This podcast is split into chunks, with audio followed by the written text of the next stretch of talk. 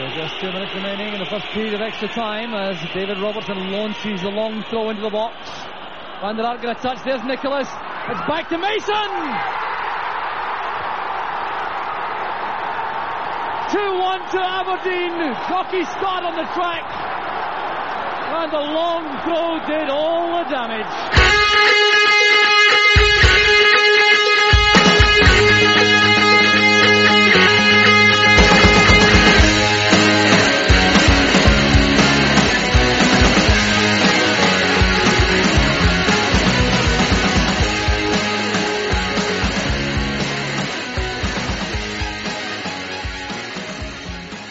Welcome to the latest By the Minute Aberdeen podcast. I think you better strap yourself in, as this one could be a bumpy ride. However, to take us through the rather unpleasant task of reflecting on Saturday's Hampden capitulation, we've lined up some top-notch guests.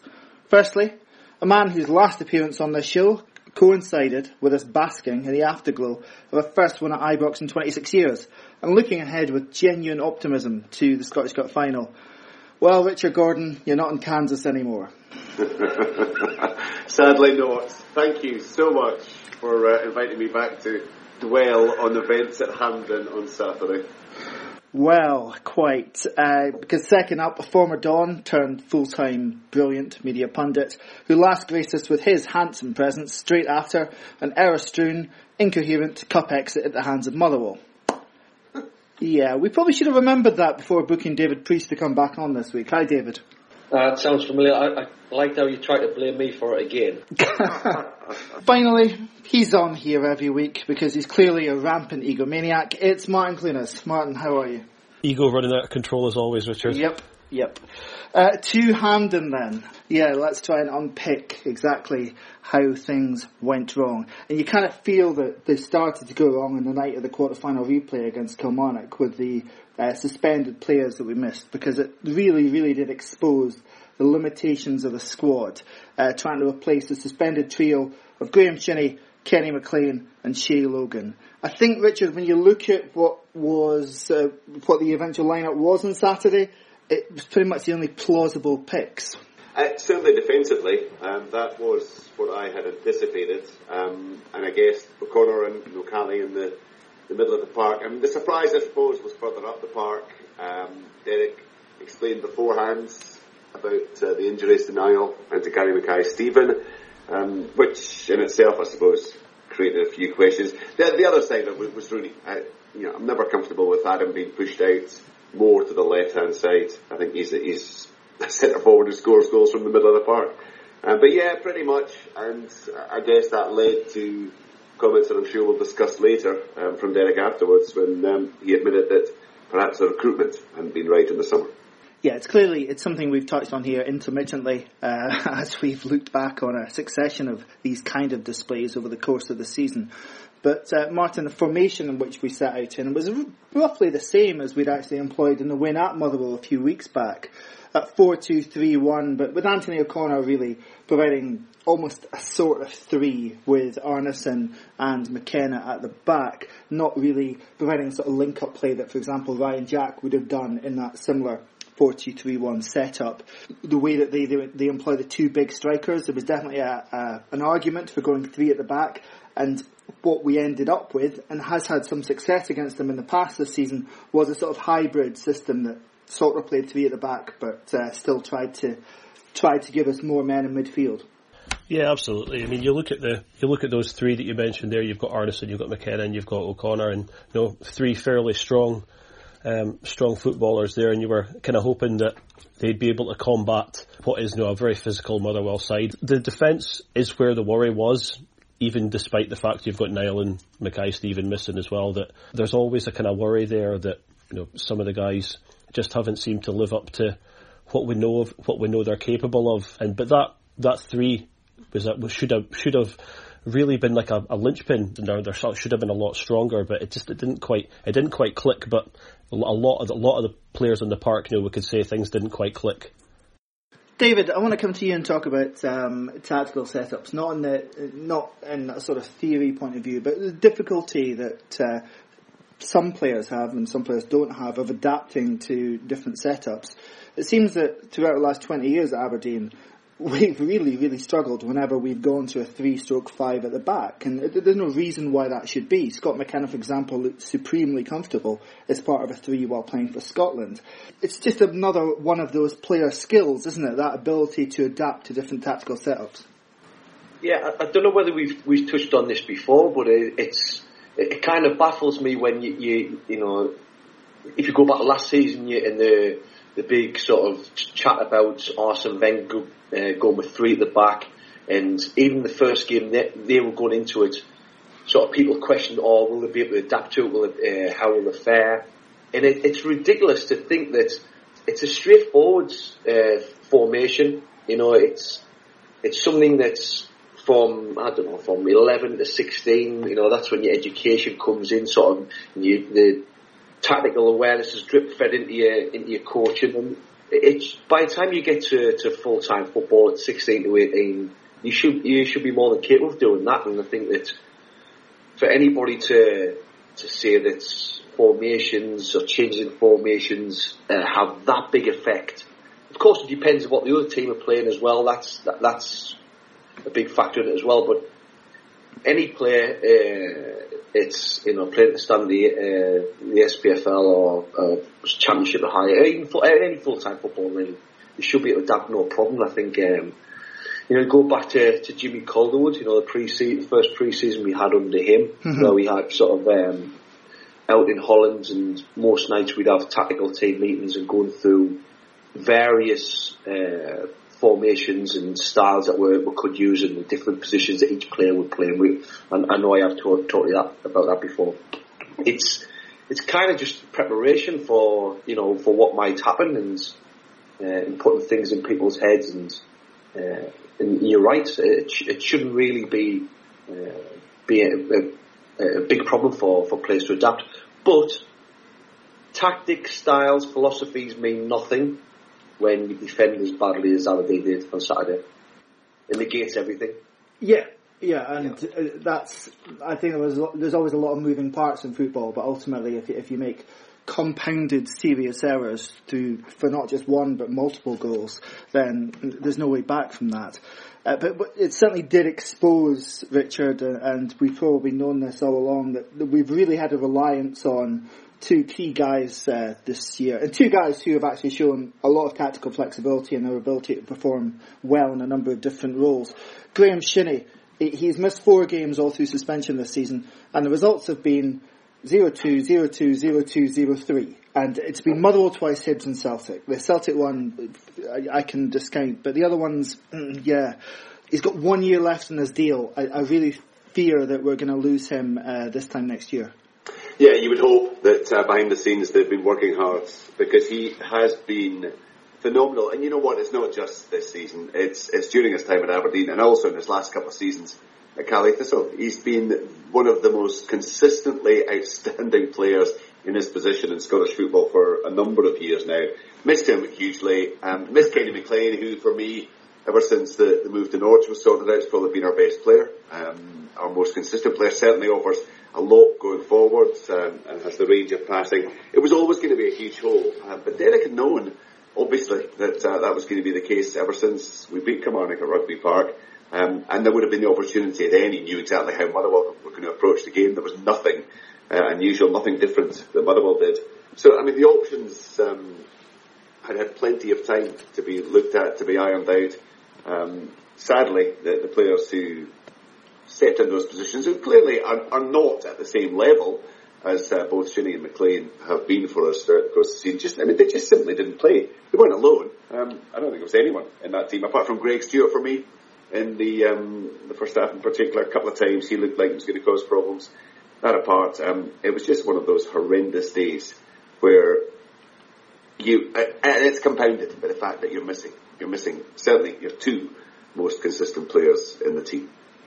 And of course, when you become over, overly reliant, Martin, on those two, they're, they're never going to get dropped. They're always going to get game time. So the guys who are next in the line aren't maybe seeing the sort of first team minutes that would keep them competitive and active for a semi-final. And, and I think in the case of Nwakali, obviously he, he was out injured for, for a week or two. prior to the semi-final, and, and frankly, looked lost in the middle of that park on Saturday uh, without singling him out because I think it would be unfair to. Yeah, no, I wouldn't. I wouldn't put, put any kind of blame on him, but he did. He looked. Um, he looked lost. He looked a couple of yards off the pace um, for the 43, 44 minutes, whatever it was he was on the pitch. You know, contributed very little. You're right. Though, if two guys are playing all the time, if two guys are playing at the high level that McLean and Shinnie both play at, then you're going to have guys who are going to be kicking their heels. And we're we're at a point in the season where it's important to be racking up wins week in week out can't afford to sort of maybe take a chance with formations because it's the kind of business end of the season. So these guys unfortunately aren't going to see minutes. Um, I saw that obviously some of the guys did have um, did get some minutes in the under twenties game. I think they played four or five of the sort of fringe players um, against Dundee in the under twenties um, to try and get them some time. But you know, it's not it's not the same. Um, these guys are clearly looked a bit short. Um, in particular, ball I'm sure we'll come to looked looked um, miles off the pace as well. And it's just something that unfortunately, when you've got guys that are performing at a consistent high level, your squad, you know, which I'm sure we'll also talk about the squad as well, because Derek mentioned it. The squad isn't going to be perfectly rounded because because good players aren't going to want to sit on the bench and not play every week. All compounded for me by the fact that um, those two were missing, and Grimshaw and Campbell just ran that midfield, and they would not have had that kind of freedom to do so had Kenny McLean and Graeme Shinnie been in there. No, uh, for the brief periods of time in which Motherwell actually played the ball through midfield, of course. Um, but, uh, that's not, again not meant as a criticism. They completely outplayed us in any possible but, conceivable but level. what they're doing with the ball, is it? It's, uh, oh yeah, of course, it's the harrying and the chasing, and the space that they're closing. Of course, down, um, the hard work they're doing. Um, when you the clever players, Shinnie and McLean would be among that number. Find space. They, they find openings. They get away from the markers and and O'Connor certainly wasn't able to do that, and Nwakali wasn't while he was in the park. And, you know, let's again be clear, a lot of our game plan on Saturday, for what it was, seemed to exist of playing long balls into the channels for Stevie May to chase. I'm guilty of the old kind of Arsene Wenger. Everybody thinks they're, uh, they have the prettiest wife back home.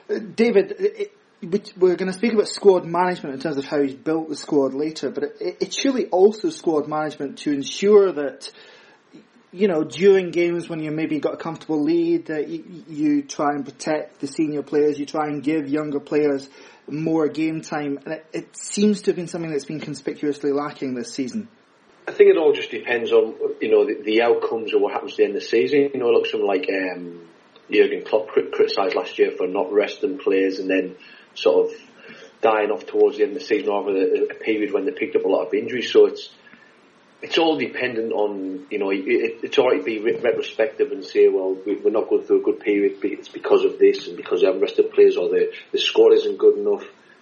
Um, of course, Derek himself's come out and said that his recruitment hasn't been great and, and it's not like the, the, the, I don't think it's the fact that the squad isn't strong enough. You know, you, you know, if you have a full side out there, if you have a full strength team uh, against Motherwell, then it looks pretty, pretty healthy on the bench as well.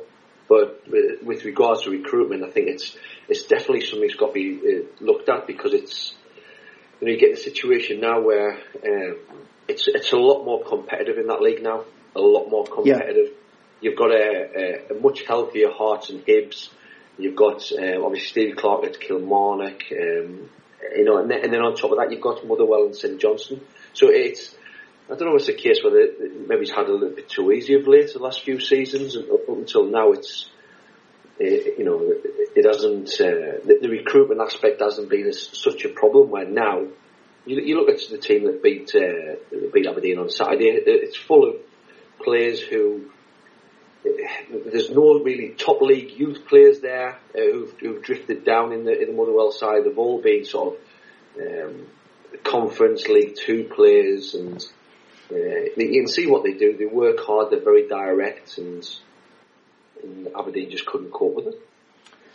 Yeah, I think that's that's a fair point to make about the fact that maybe in seasons gone by, some of the new signings could have uh, either had time to bed in, and there wouldn't necessarily have been the same pressure of a, a bigger game coming around every three or four games as we as we kind of have in this league now or indeed if signings didn't work out, they could be moved on very, very swiftly. Um, the thing is, obviously, he's spent money on a few of the summer signings, and uh, it's harder then to justify, for example, getting rid of Stevie May after just one season, Richard? Well, there's no question that I mean he's got so much faith, or he certainly has had so much faith in Stevie May, uh, and it was a four-year deal, wasn't it? I mean, it was yeah. a big, big deal. Yeah. Um, I mean, it is incredible to. to I, I wouldn't have imagined that we would be having this discussion that Derek himself would have raised the issue of his recruitment. Um, when you think back to last summer, I thought Tansey looked a great signing. Um, GMS, Stevie May, um, Greg Stewart's given what he'd done for a couple of seasons for Dundee. Um, Kari Arnason coming back, hugely experienced player. I mean, it, on the face of it, it looked like it was actually possibly the, the best recruitment that um, we'd had in years. And, and, there was even talk in the early part of the season. I remember the guys in the sports team talking about it. The fact that actually Hayes and McGinn have gone, but it may be that Aberdeen actually have a stronger squad now than they had last year. Um, sadly, I, look, Gary Mackay-Steven's done it in spells. Greg Stewart has come to the fore a bit more recently. Um, Kari Arnason's had some really good, strong defensive games. He's also had a couple of shockers that, that I've seen. And Stevie May just, just, it just hasn't got going at all. I think it's one goal in the last five months mm-hmm. that he's scored. I know he was out injured for a, a period of that time, um, but he certainly doesn't look the player who banged in 20 odd goals for St Johnstone a few seasons ago and got, and, and actually scored a lot of goals for Alloa and Hamilton as he was coming through as a kid. So, um, it, it's, I, I, wouldn't have believed that all those players, of course Greg Tansey um, off the Ross County, I think he's never played twice for them since he he made the move. Um, I wouldn't have imagined that it would have been so disappointing in terms of uh, how the seasons for pretty much all these players turned out. Well, yeah, we will revisit that, uh, I think, in a more general sense uh, later on. But let's uh, take a, a, forensic look at the goals which we lost on Saturday. And the, yeah, the catalogue, the errors that make up the first one, uh, it takes your breath away almost. I mean, you've got, firstly, I mean, this all stems from a Motherwell free kick in the own half. They play it long. Kyle Anderson gets underneath the first ball. That's compounded by Dominic Ball allowing uh, Richard Tait to get on the wrong side of him. He then stops playing to appeal for a handball, and it was a handball, and whilst it has nothing to do with the reason that we lost 3-0, I find it almost inconceivable that there are six officials surrounding that pitch and none of them saw that. It's instinct, isn't it? When you stop playing to appeal for that, it's instinct, but Jesus, it's surely the very first thing that gets rammed into you when you start playing at any sort of decent level of football is that you you play to the whistle. Yeah, it's criminal, really. And I know that Derek's come out today and he, he's mentioned the handball, but I bet you when he got back in that dressing room, it, it, it won't be the first thing he's talking about. The first thing he's talking about, you're asking Dominic Ball why he's uh, why he stopped, and it's and it's not the fact that he's he slows down; he actually turns away from play to yeah to, to appeal. It's it, it just beggars belief, really. I mean, it's especially at such a such a big game as well. I mean, yeah, from the angle that you see behind the goal, it's it's a clear handball, but from where the referee is, he's got his body between the uh, the ball and the, and the referee.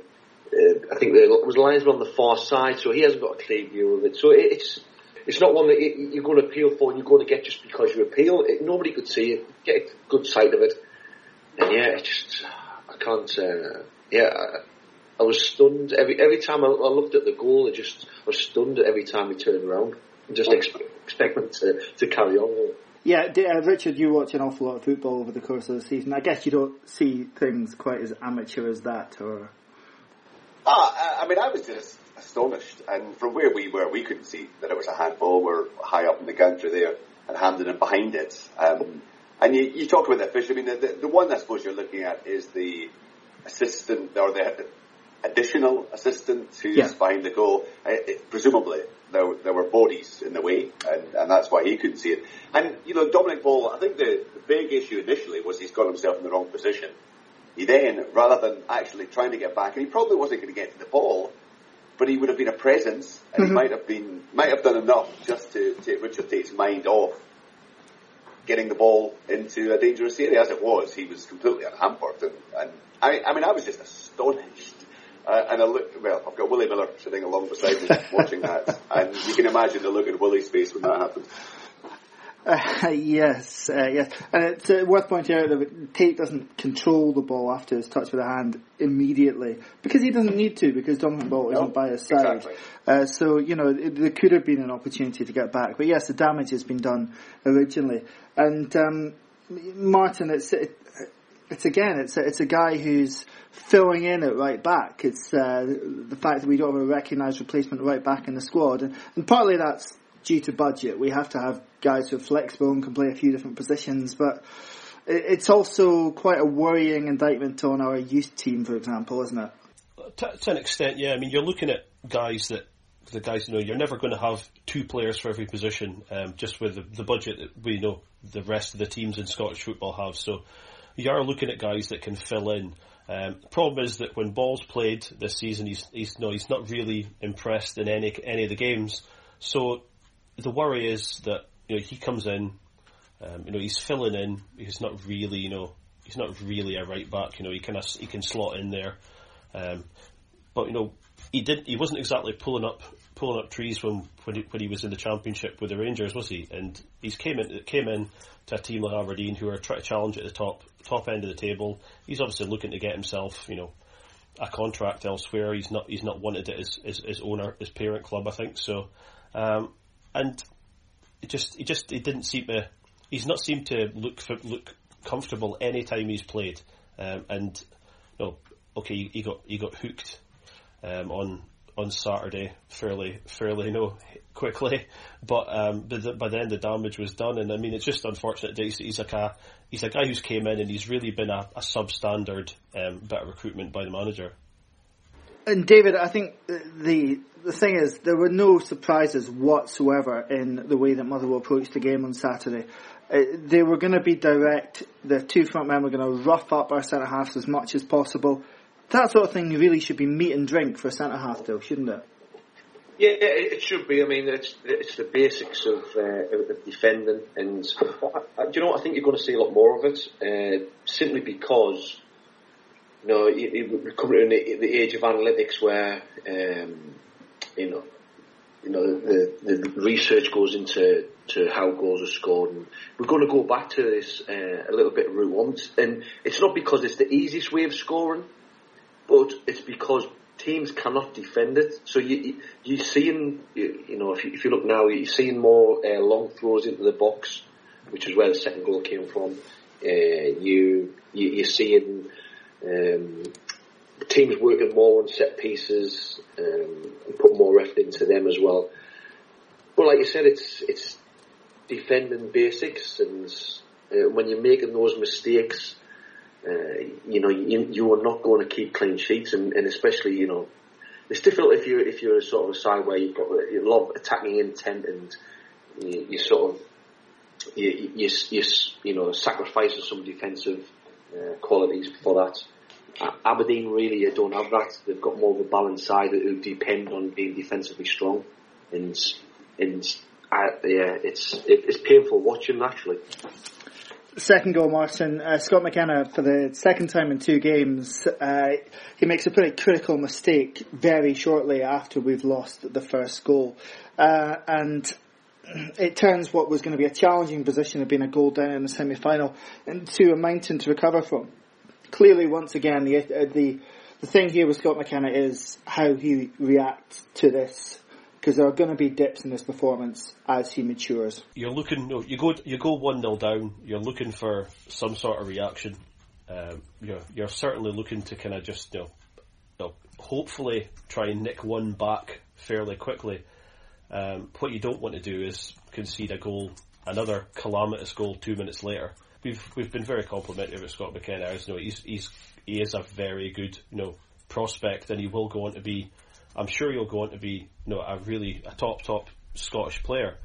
Um, but you know, it's a, it's a, another mistake which you know there are other there are other guys that were you know at fault in at certain aspects of that goal as well. But it comes from a daft swing where you should have, could have just maybe tried to be a bit bit clever, a bit cuter.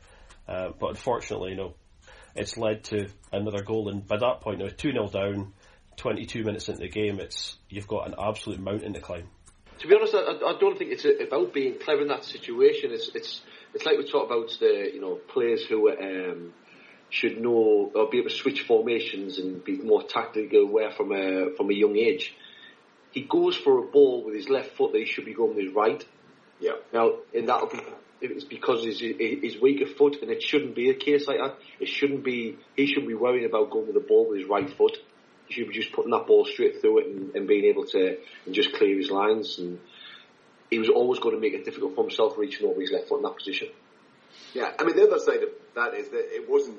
I mean there was still time to sort it out from that. It was a, it was it was a wild slash. It did put the defence um, in difficulty, but should then have been dealt with. Yeah. For me, should it should have been dealt with by Kari Arnason. Well, it's like the first. It's mistake compounded by mistake, compounded by mistake. Uh, David, any criticism of Joe Lewis? Do you think he should have come for the uh, for the ball as soon as it came off McKenna, or is it just not enough time for him to react? No, not at all. And unless Kari Arnason gets a shout from Joe there, which he obviously didn't, he should be just clearing that ball, the way that whether it's trying to put it to the side out the right back area, or just put uh, put it out for a for a corner uh, in safety first. And the moment he lets that ball drop, he's in trouble. And um, and, and Joe, uh, when, when the when the first shot initially comes in, I think he's just he's kind of just caught by surprise because it's there's a little bit of panic sets in and if he probably maybe he's been set, have his hand set properly, he'd probably be able to parry that to the side. And uh, like I said, from the first uh, McKenna's sort of slice, there's just a little bit of panic from everybody, and I think um, it, no, there's no, there's no. I'm not, saying there's any blame at all with, with Joe there really, but carry on. So he's just got to take control, take authority of the situation. As long as nobody says anything to him, that he doesn't get a call, just clear it. It's simple as that. And the third, I think again, it's just it's just evidence of how much people's heads had gone, how frazzled uh, the centre halves were at that point. Kari Arnason plays the ball first time. He tries to play it back into limited traffic, but still traffic. When to the right hand side of the pitch, he had men free and acres of space. And yeah, it's the third goal. It's very well finished uh, by Main Martin, but again, just not the sort of goal you should be uh, you should be losing. No, it shouldn't. I mean, but you're right to give main credit. It was a very good finish. Um, he took it, he took it well. Um, you know, it comes from the ball being given away, and uh, and again, we're we're almost in, we're almost I think in line with their 18 yard box. You know, the ball's given away. Where there's uh, there's you know, O'Connor's got a couple of players around him. He could have just played a short pass to, and they just played a play a long ball up, another long ball that you know we're found wanting in, de- in dealing with, and now, Arnason, I get, like David mentions there, he's experienced. You know, he should take control, know what to do. Um, he just the panics, and you, the, you, you've you've shot the nail on the head. Really, it's a heads gone moment, and you know the ball's given away. And as soon as as soon as Main's through on goal, there he's he's not being caught, um, and it's you're you're left a one on one with the keeper, and it was it was a terrific finish from him. So obviously a lot of focus is going to be on the defending from Saturday, and rightly so. But it was another key head-to-head game where we've not scored, and frankly, we didn't really look like scoring. One, Stevie May, Sclaff chance accepted. It's the 14th time this season that we failed to score. Um, now, our main attacking midfielders and centre forwards this season, so not talking the guys who played a bit part like Nicky Maynard, uh, they've got genuine track records in the SPL, SPFL, but for whatever reason, they're just not combining. Richard, it's it, it's a million dollar question clearly, but what's gone wrong? Yeah, I, I was looking at this because last season was brilliant uh, in terms of goal scoring. The best, I think, in a quarter of a century. Yeah. 97, 97 goals in all games, all competitions last season. 66 this season with just five games to go. Um, Adam Rooney's top scorer with, what, 11? He's the only one in double figures. Stevie May's got five. Um, it, you know, if you looked at player, if you took the, took the, the May and Rooney against Bowman and Main, um, player for player, you go, you would you would choose Rooney and May um, all day long. But right now you wouldn't because it's, it's not it's not happening. Um, they haven't, for me, linked up in any way, shape, or form when they have been in the park together. Um, and I still, and I've said this, I've always said this. For me, you play Adam Rooney, you play him through the middle, and you get two guys wide, and you create chances. Um, that's where he got his goals. When Niall and Johnny were doing it for the last few seasons. I mean, Adams he's not going to hit 20 goals this season. He's done it for the last three seasons. He's been he's been so reliable in that respect. Um, and I, I, think you're you're taking and he's not clearly he's, he's by no means been a regular starter every week this season. He's come on in some matches late on. He has started. I mean, there are games where he hasn't produced certainly, but he, he hasn't been given the opportunities to score goals that he has done. Stevie May it looks short of confidence at times for me, um, and he's he doesn't look. I, Steven McLean was a big part of, of the success that Stevie May had. There's no question about that. He's a very clever player. But uh, there was a lot to like about Stevie May's game. Um, and it just, it just hasn't happened from that sense. Um, and I think Kenny McLean's weighed in with goals from midfield. Ryan Christie has as well. I think he's dipped in the last few months perhaps. Um, just right across the team, they don't, last season they looked like a team that was going to score in every single match. And, um, it, just all feeds, I suppose it feeds back to what Derek had said about his recruitment. And also, um, and I know it's something that Willie Miller's very strong on, is the fact that Derek doesn't know his, his best team.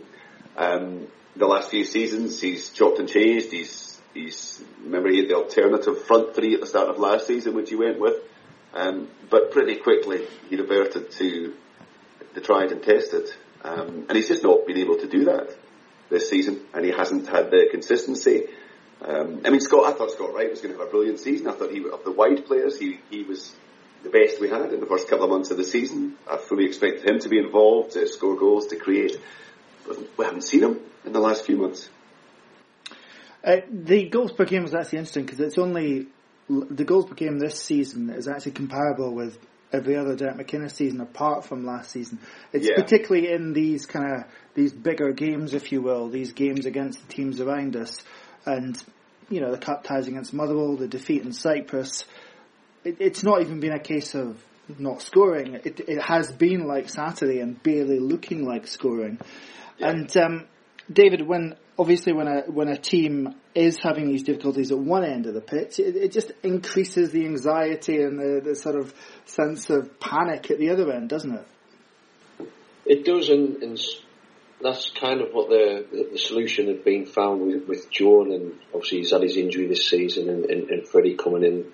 It's uh, that that's going to disrupt it as well. So it's you're right. It's it's it's imperative that they keep keep clean sheets and uh, not concede goals. I mean, it sounds simple, really, but and, and that's kind of know, that's kind of been the, the the strength, really.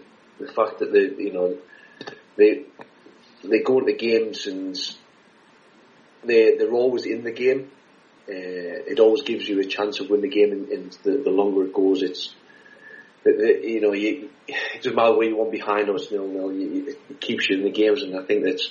It, I, I, mean, I, I, look at Stevie May, and I just uh, and I don't see a, a goal scorer, and I know his record's been in the past, and you know, just watching the game Saturday, you know, he, he's not a clean striker of the ball. He, his connection's always a little bit scruffy as well, and and it's it's probably it, to me it's not too early to, to question this signing. I don't think because I'm I'm not. I said you you'll see a lot more than I have, especially when it's St Johnstone as well. But I I, I don't see um, an answer to goal scoring problem there. And I think that's what he is relying on within the Aberdeen sport at the moment is because Martin, if you if you based him purely on his time at Aberdeen, then you would be you would be questioning, you know, is this guy ever going to hit the heights? Uh, that one chance that we did, one real clear cut chance that we did clear on Saturday, I think said at the time that it's inexcusable he doesn't score. What's inexcusable is that he doesn't hit the target clearly from that situation. And a confident, fit, fully fit, sharp striker is finding the target there, isn't he? He is, yeah. I mean, the worry with Stevie May, I think, is that uh, since he's come back from the the injury that he obviously received um, in the, the tackle with Ryan Jack, is that he looks he, he looks. I don't want to say he doesn't. He looks like he doesn't have any heart because that wouldn't be fair. But he looks like he's he's terrified of being injured. Um, he just he doesn't seem to what he doesn't seem to be. You know, we've we've seen him kind of when he was in Scotland before for St Johnstone. He was he was able to kind of he was fairly physical and he was able to. You know, there was a bit of class there and there was a bit there was a lot of ability, but he was quite he was strong and he was you know able to kind of get get stuck in and you know bully bully other players as well. He, looks a bit he looks soft now. He looks he's a bit he's worried about being hurt, um, which is a concern. But when you've been out injured for that long, I mean, you know, David will be able to tell us better than I would be able to say. But you know, if you've been out injured that long, you know, I, I, I fear that that's playing on his mind. Um, and if that's going to be playing on his mind, we're never going to see the best of him.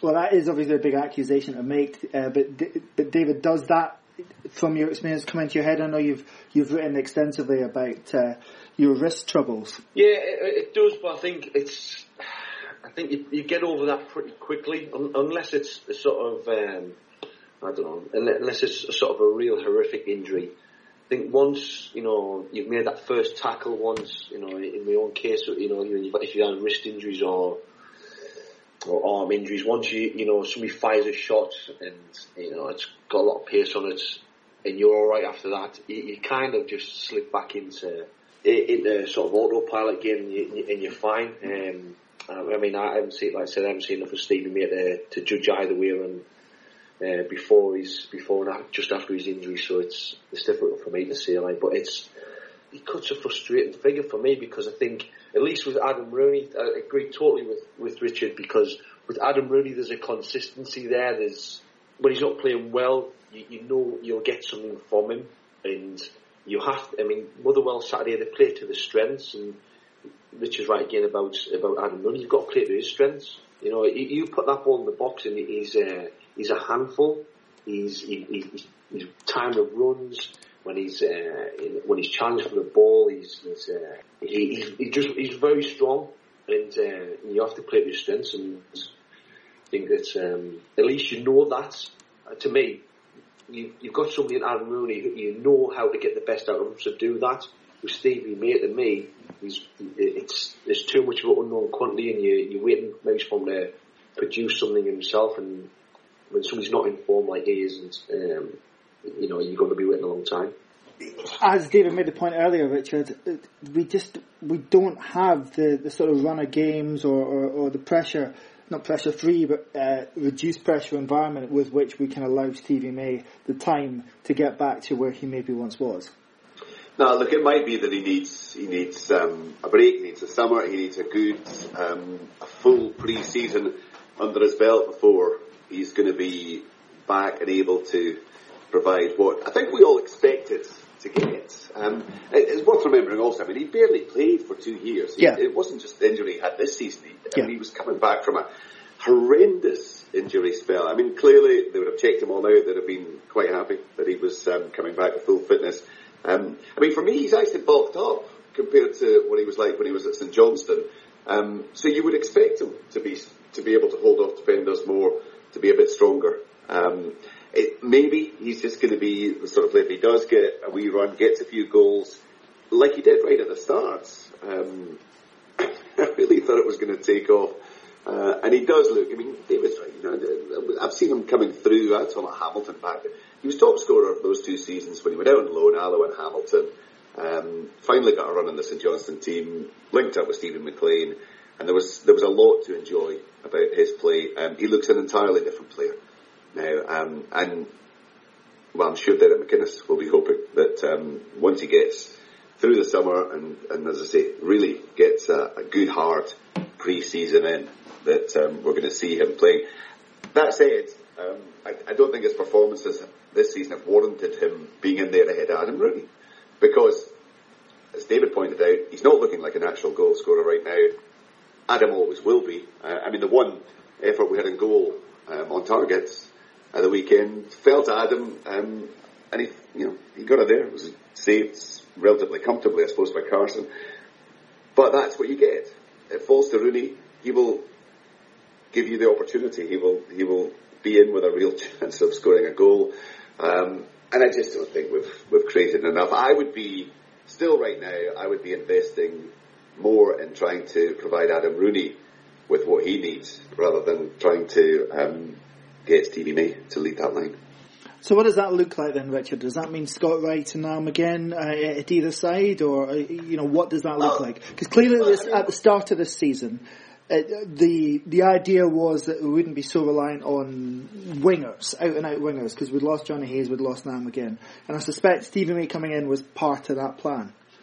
Yeah, Gary Mackay-Steven um, is an out-and-out winger in that sense. He, he, a very different type of player to Niall and to Johnny. Um, it took him a week. I mean, he obviously scored in Europe. Um, then he disappeared for a bit. I thought he had a really good run. Um, at which point I thought, right, he's going to make an impact. Greg Stewart's um, again hadn't been playing much, and I think he's got the type of physique that, that Greg probably needs to be playing.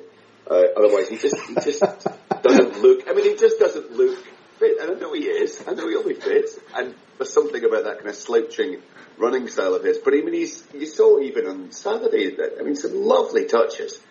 A very skillful player. Um, again, not bursting down the wing like Johnny Hayes did, or like uh, Niall McGinn has done in recent seasons, but there to provide plenty. I thought Scott Wright would be the one, um, and I thought that we had so many options there to change it if need be. But of course, that, that's only a benefit if you've decided who, and if we're saying 4 2 3 1, if you've decided who your front four are, um, you go with them, and then you've got players there who can step in, come in for half an hour, or who can replace injured players or suspended players. Um, but Derek has never had that luxury, if you like, because he's never. He, the, the players' performances, the players haven't performed well enough to convince him that they are the first choices, and and that's been the issue. He's he's had to chop and change right the way throughout. I see. I am uh, most disappointed probably about the fact that that Scott Wright hasn't um, seen as much game time as I'd have hoped, and, and that Adam um, Rooney has been in a similar situation. Uh, I would have expected more from, from Greg Stewart over the course of the season, but I think we've seen flashes there to, to know that um, you know he should have been able to to offer an awful lot more probably over the course of the campaign. It's just it, it, we're coming to the end of it. I mean, I suppose in some ways Saturday just something. It's just such a frustrating season because the elements looked like they were all there for me. Um, and it, uh, David's absolutely right. It's much tougher now, but we've handled out with the the defeats. I mean, up until recently, the defeats obviously against Celtic and Rangers have been horrendous. Um, but Motherwell have been the only team out with that to beat us. That's gone a bit, of course, in the, the last month or so. Um, but over the piece, we're only what is it? We're only, I think we're only five points behind what we were last season, which is staggering given the level of performances this season compared to last. Uh, yeah, uh, we are. Uh, expectations have been raised, which is obviously a very, very good thing, but it does, in turn, create uh, create a rod for its back, uh, for its own back. Uh, Derek McInnes in doing so, because now, Martin, you could conceivably have a season where we've got to the semi-final of the Scottish Cup and finishing second, and it will look like an abject failure. I suppose you, I suppose you could say that. I mean, because the the, the disappointment you know, in the cups would make it look that way because you know it was a you know, two pretty abject performances in the, the cups, whereas you know with two finals last season, one of them we turned up in, one of them we didn't. I suppose that's how that's just the nature of it. You know that we've we've been been good for for you know several seasons now, where anything other than you know even slight sort of improvement or maintaining what we've done will be will probably be seen as a bit of a failure. But you can't you can't call finishing second in that league abject failure against uh, oh, no. Rangers team. But, well, that's that's what Richard said there. The, the, the budget, the, the huge budget the Rangers have in comparison to ours. The fact that Hibs have come up with a very healthy budget and a very strong squad. Um, if we finish seconds behind a Celtic team, that will that will continue to dominate this league. Um, disappointing, perhaps, because there hasn't been cup success and because of the, um, the, the manner of the defeats in the two cup competitions. But it would be ridiculous to suggest it's failure. Okay, is it success? No, in the sense that we. It's not. I don't even mean in the we, sense of winning win, a trophy, but is it success? If we, if we win the Scottish Cup, we shouldn't be finishing ahead of Rangers on the budget that we've got and the budget that they've got. We should not be finishing ahead of Rangers. But of course, using that same argument, we shouldn't be losing to Motherwell twice in the cup. Uh, those are 91, one of 90 minute games. I'm talking about over the course of a season. And they should have, they should have had the advantages that that budget brought them to ensure that they finished second in the league. If they don't finish second in the league, it's abject failure for them. True, true. Uh, but let's move on to talk about something which I, I guess um, marries that point about the, the, the increased pressure and um, talk about something which you, you might might have escaped your notice because it has been on the social media bubble.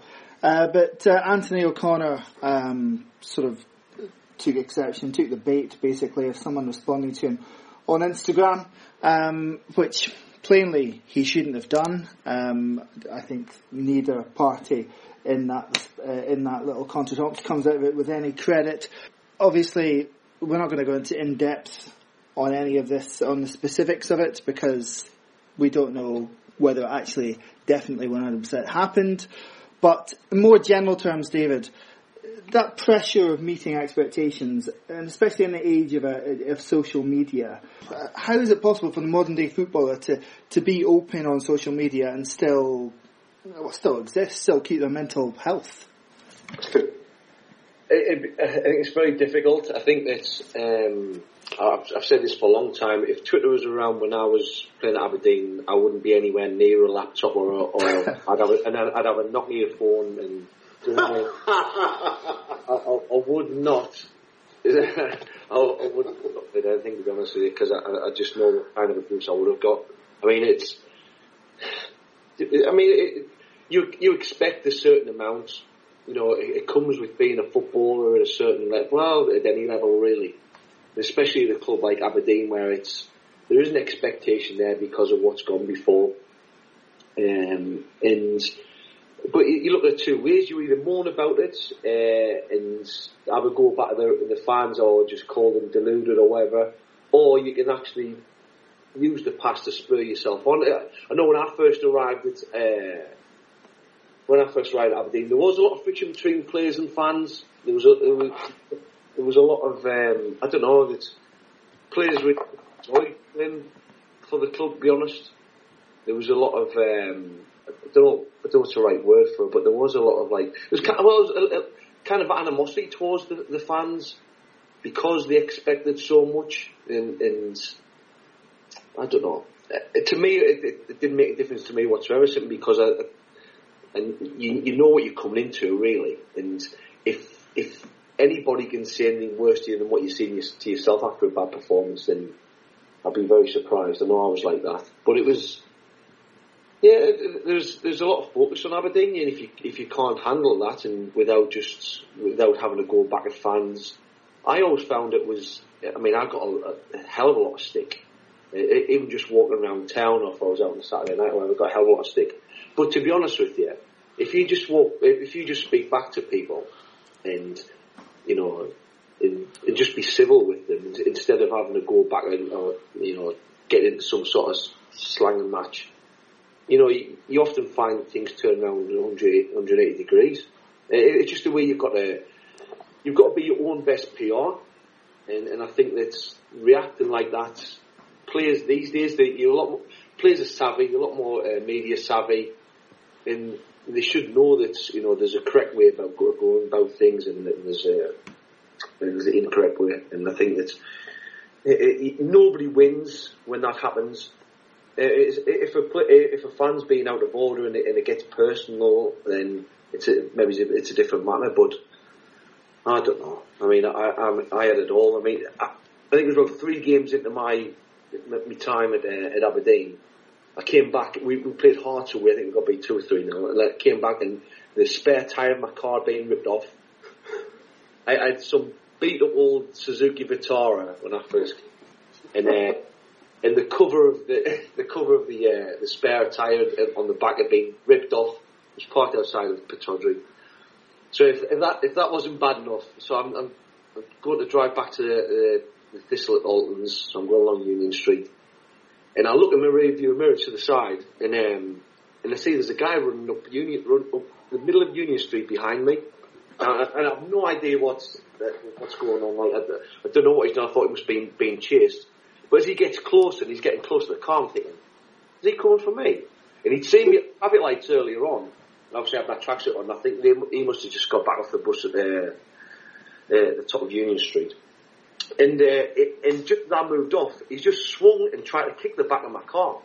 and it was obviously screaming up seventies at me. And I was thinking, what, what the hell's going on here? Like, and, and it, it, it is, it just, to me, it just showed you what it was like to be, I mean, I, obviously I've been in Sunderland, but, and then come from Darlington, but it just showed you that, I mean, you, it, when, when you get to bigger clubs, people, this is what happens, people care a lot. Do you know what I mean? It's and to I don't know.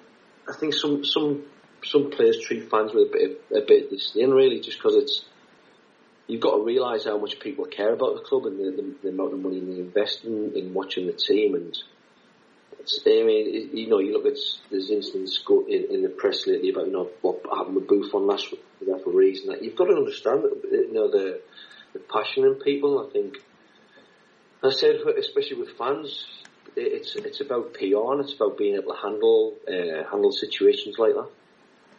Interested in what you say about that first season when you first joined, because uh, Anthony O'Connor's response essentially says that he thinks Aberdeen fans are, were the worst for getting behind their team.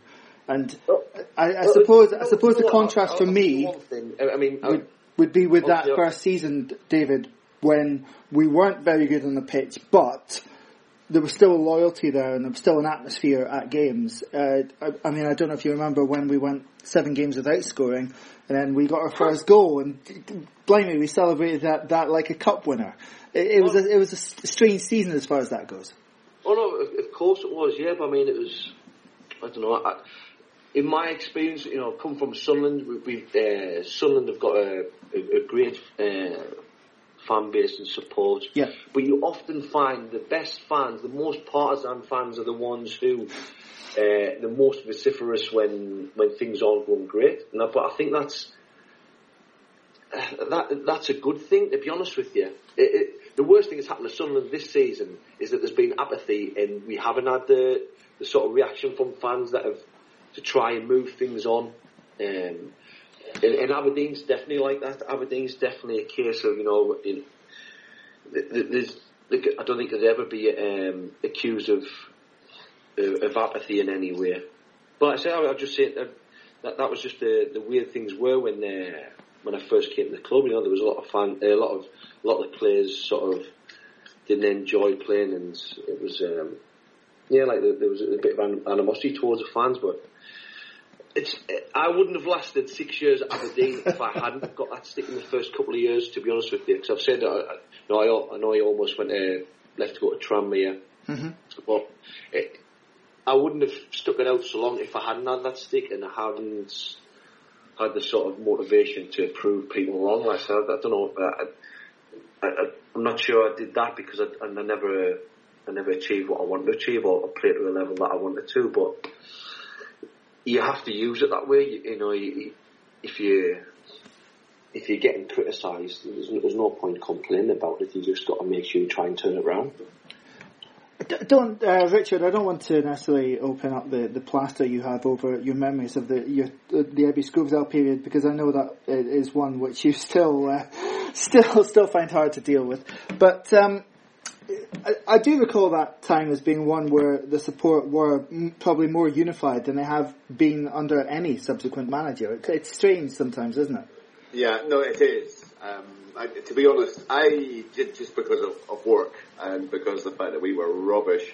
Uh, I didn't actually see Aberdeen very much during that time. In fact, I went through one spell. Um, I think it was a two-year spell where I, I only saw us seven times and we lost every game. Um, I, so I, am not as au fait with that. What I do remember vividly um, was the relegation season of, of 94 95 and, and, the last few matches, or the last handful of matches that season, and the atmosphere at all the Dons games. I was, I was covering them. Um, it was astonishing. So, I mean, there is that, you, you do get that in adversity, I suppose.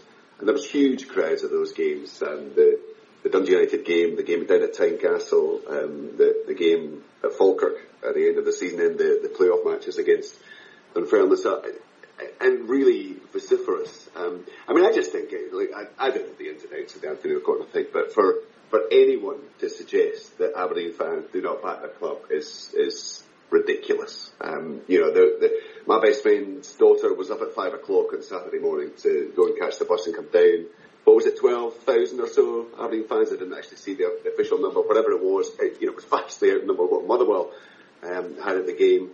Uh, and I talked to the guys at the BBC who support other clubs. Tam Cowan will tell you, as far as he's concerned, Aberdeen fans are the best in the country because of the, the numbers, the vast numbers that travel to all the away games. We may not be the noisiest, um, we're certainly not the noisiest at some games, Um, but David's absolutely right, and no one should be questioning uh, the love, um, the deep love that, that Aberdeen fans have for their club.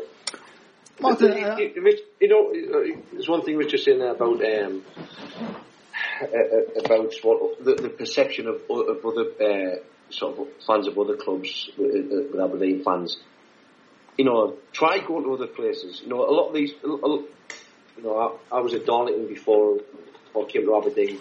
And a, a lot of a lot of other players have come into the sort of S, SPF, uh, well, SPFL now. They um, they're coming from clubs that are low down. You know, and try going to other clubs where fans don't care as much or there's only a couple of thousand fans there. Try going to another club that doesn't take 6,000 down to Dundee United or down to Tannadice. Or, do you know what I mean? It's, I, I don't know how people can, can complain. Or when things don't go well, you take things on the chin and move on, like, you know. and I suppose that's the point that there is, that brings its own pressure. The fact that there is full houses at Tannadice spurring you on, and and it's a different kind of pressure. I mean, Anthony O'Connor's come from a, a reasonable level. He's maybe not played that often, but he's been at Blackburn and he's been at, at Burton. Not huge crowds at Burton, obviously, but Blackburn are a, a club with a, a good sized fan base and some recent success in the bank. It's um, it, it's a strange one perhaps for me to bring up, but Martin, I don't want this section to be about blowing smoke up the Don supporters' arses.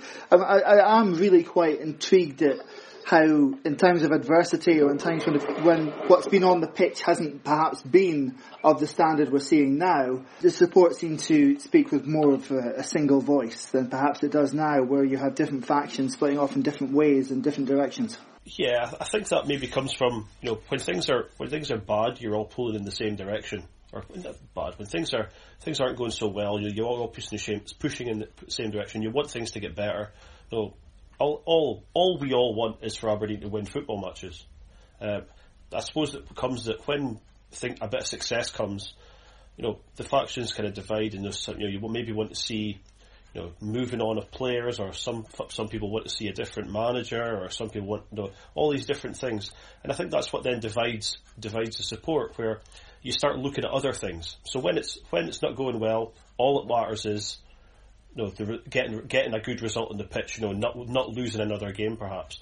But once you start winning games and you're having a bit of success, like we've had, you know, other things maybe come into things say where you're kind of a bit of complacency of well we, we win most games we're second in the league all the time anyway and that's perhaps what the where the divides come on which is a bit it's a bit of a shame because you know we, you know, we still need that support there and um, we've spoken about the divides here on the on the podcast several times before and I don't think it's ever going to ever going to go away. That there's those divides there, and it's something that's going to continue. Um, it would just be it would just be a bit nicer to see um, if we could try and get everybody pushing in the same direction again. Because you know, I was at some of those. Know, I was at a lot of those games when you know we went, like you mentioned, we went all those games without scoring.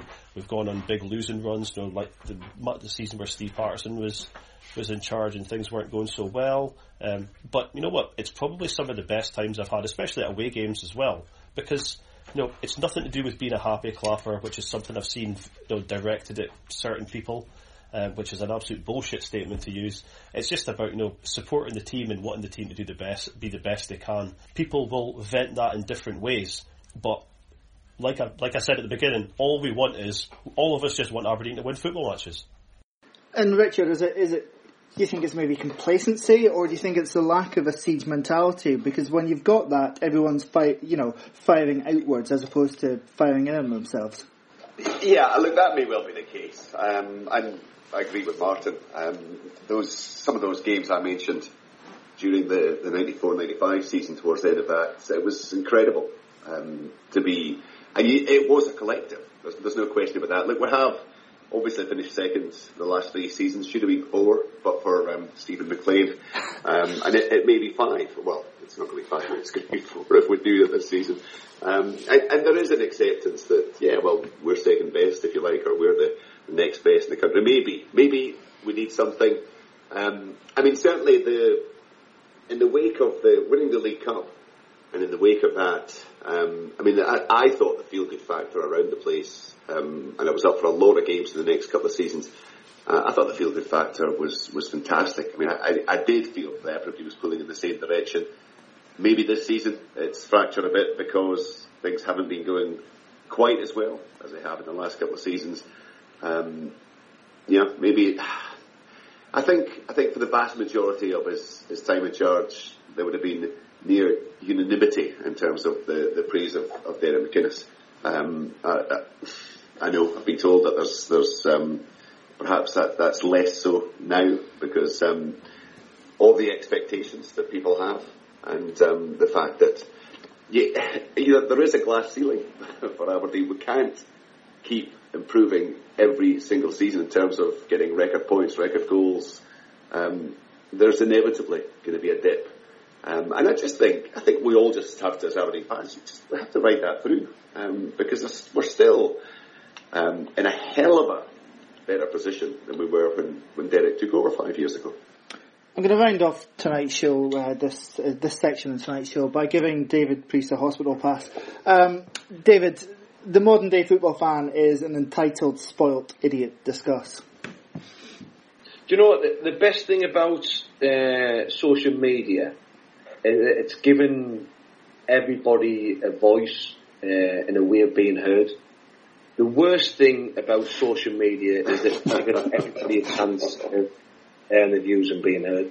it's just, I, I, don't know, like I said, I said before about, um, think we're, we're getting into a sort of era where expectations, because of the, maybe it's not in, in Scottish football really, but in, certainly in England in the, in the Premier League, because of the amount of money that uh, players pay, uh, players are paid and the amount of transfer fees that are paid, there's a far greater expectation. Um, uh, and I think that when it comes to sort of clips on the internet, all the highlights on social media, we see the best of everything, um, and we expect that all the time. You know, we, forget football's great, but it's not always great. Yeah. Players, uh, when I was a kid watching Sunderland, players had bad seasons. I had bad seasons. And it's kind of, it's not an acceptance that a player isn't allowed to have a, a loss of form, or and there's so many things that can contribute to that as well. And like I said, the, the expectation levels because of finance, uh, finances and the, I don't know, it's you know, players are brought up on FIFA and they expect things to be perfect like FIFA, and they very rarely are. You, you, can't control footballers. Managers can't control footballers like they, like you know, if they've got a, an Xbox pad, know, it's and and that's what players, people are being brought up with. They're not being brought up with you know, um, you know, they need to go much proper football and, realise that it isn't perfect. No, um, Saturday certainly wasn't perfect, but um, it's, it's not the end of the world. It's just a defeat. We will face many more defeats. It's a football club. It's what they do. They win and they lose. It's not the end of the world necessarily when they lose. Uh, gentlemen, thank you for your time this evening. Um, it's been well, fun might be pushing it, um, but uh, it's certainly been a pleasure to be in the company of uh, David Preece. David, thank you. Thank you very much. And uh, can, I, can I just say, you asked uh, Richard a question about whether second will be a success for, for Aberdeen this season. I think it will be. Richard, thank you very much. Uh, thank you very much for uh, strongly disagreeing with me earlier. Always good. I'm always happy to do that. and thank you, as ever, to Martin Clearance. Martin, thanks. Cheers, Rich. Thank you. We'll be back next week, hopefully looking back on a victory at Rugby Park. Until then, good night.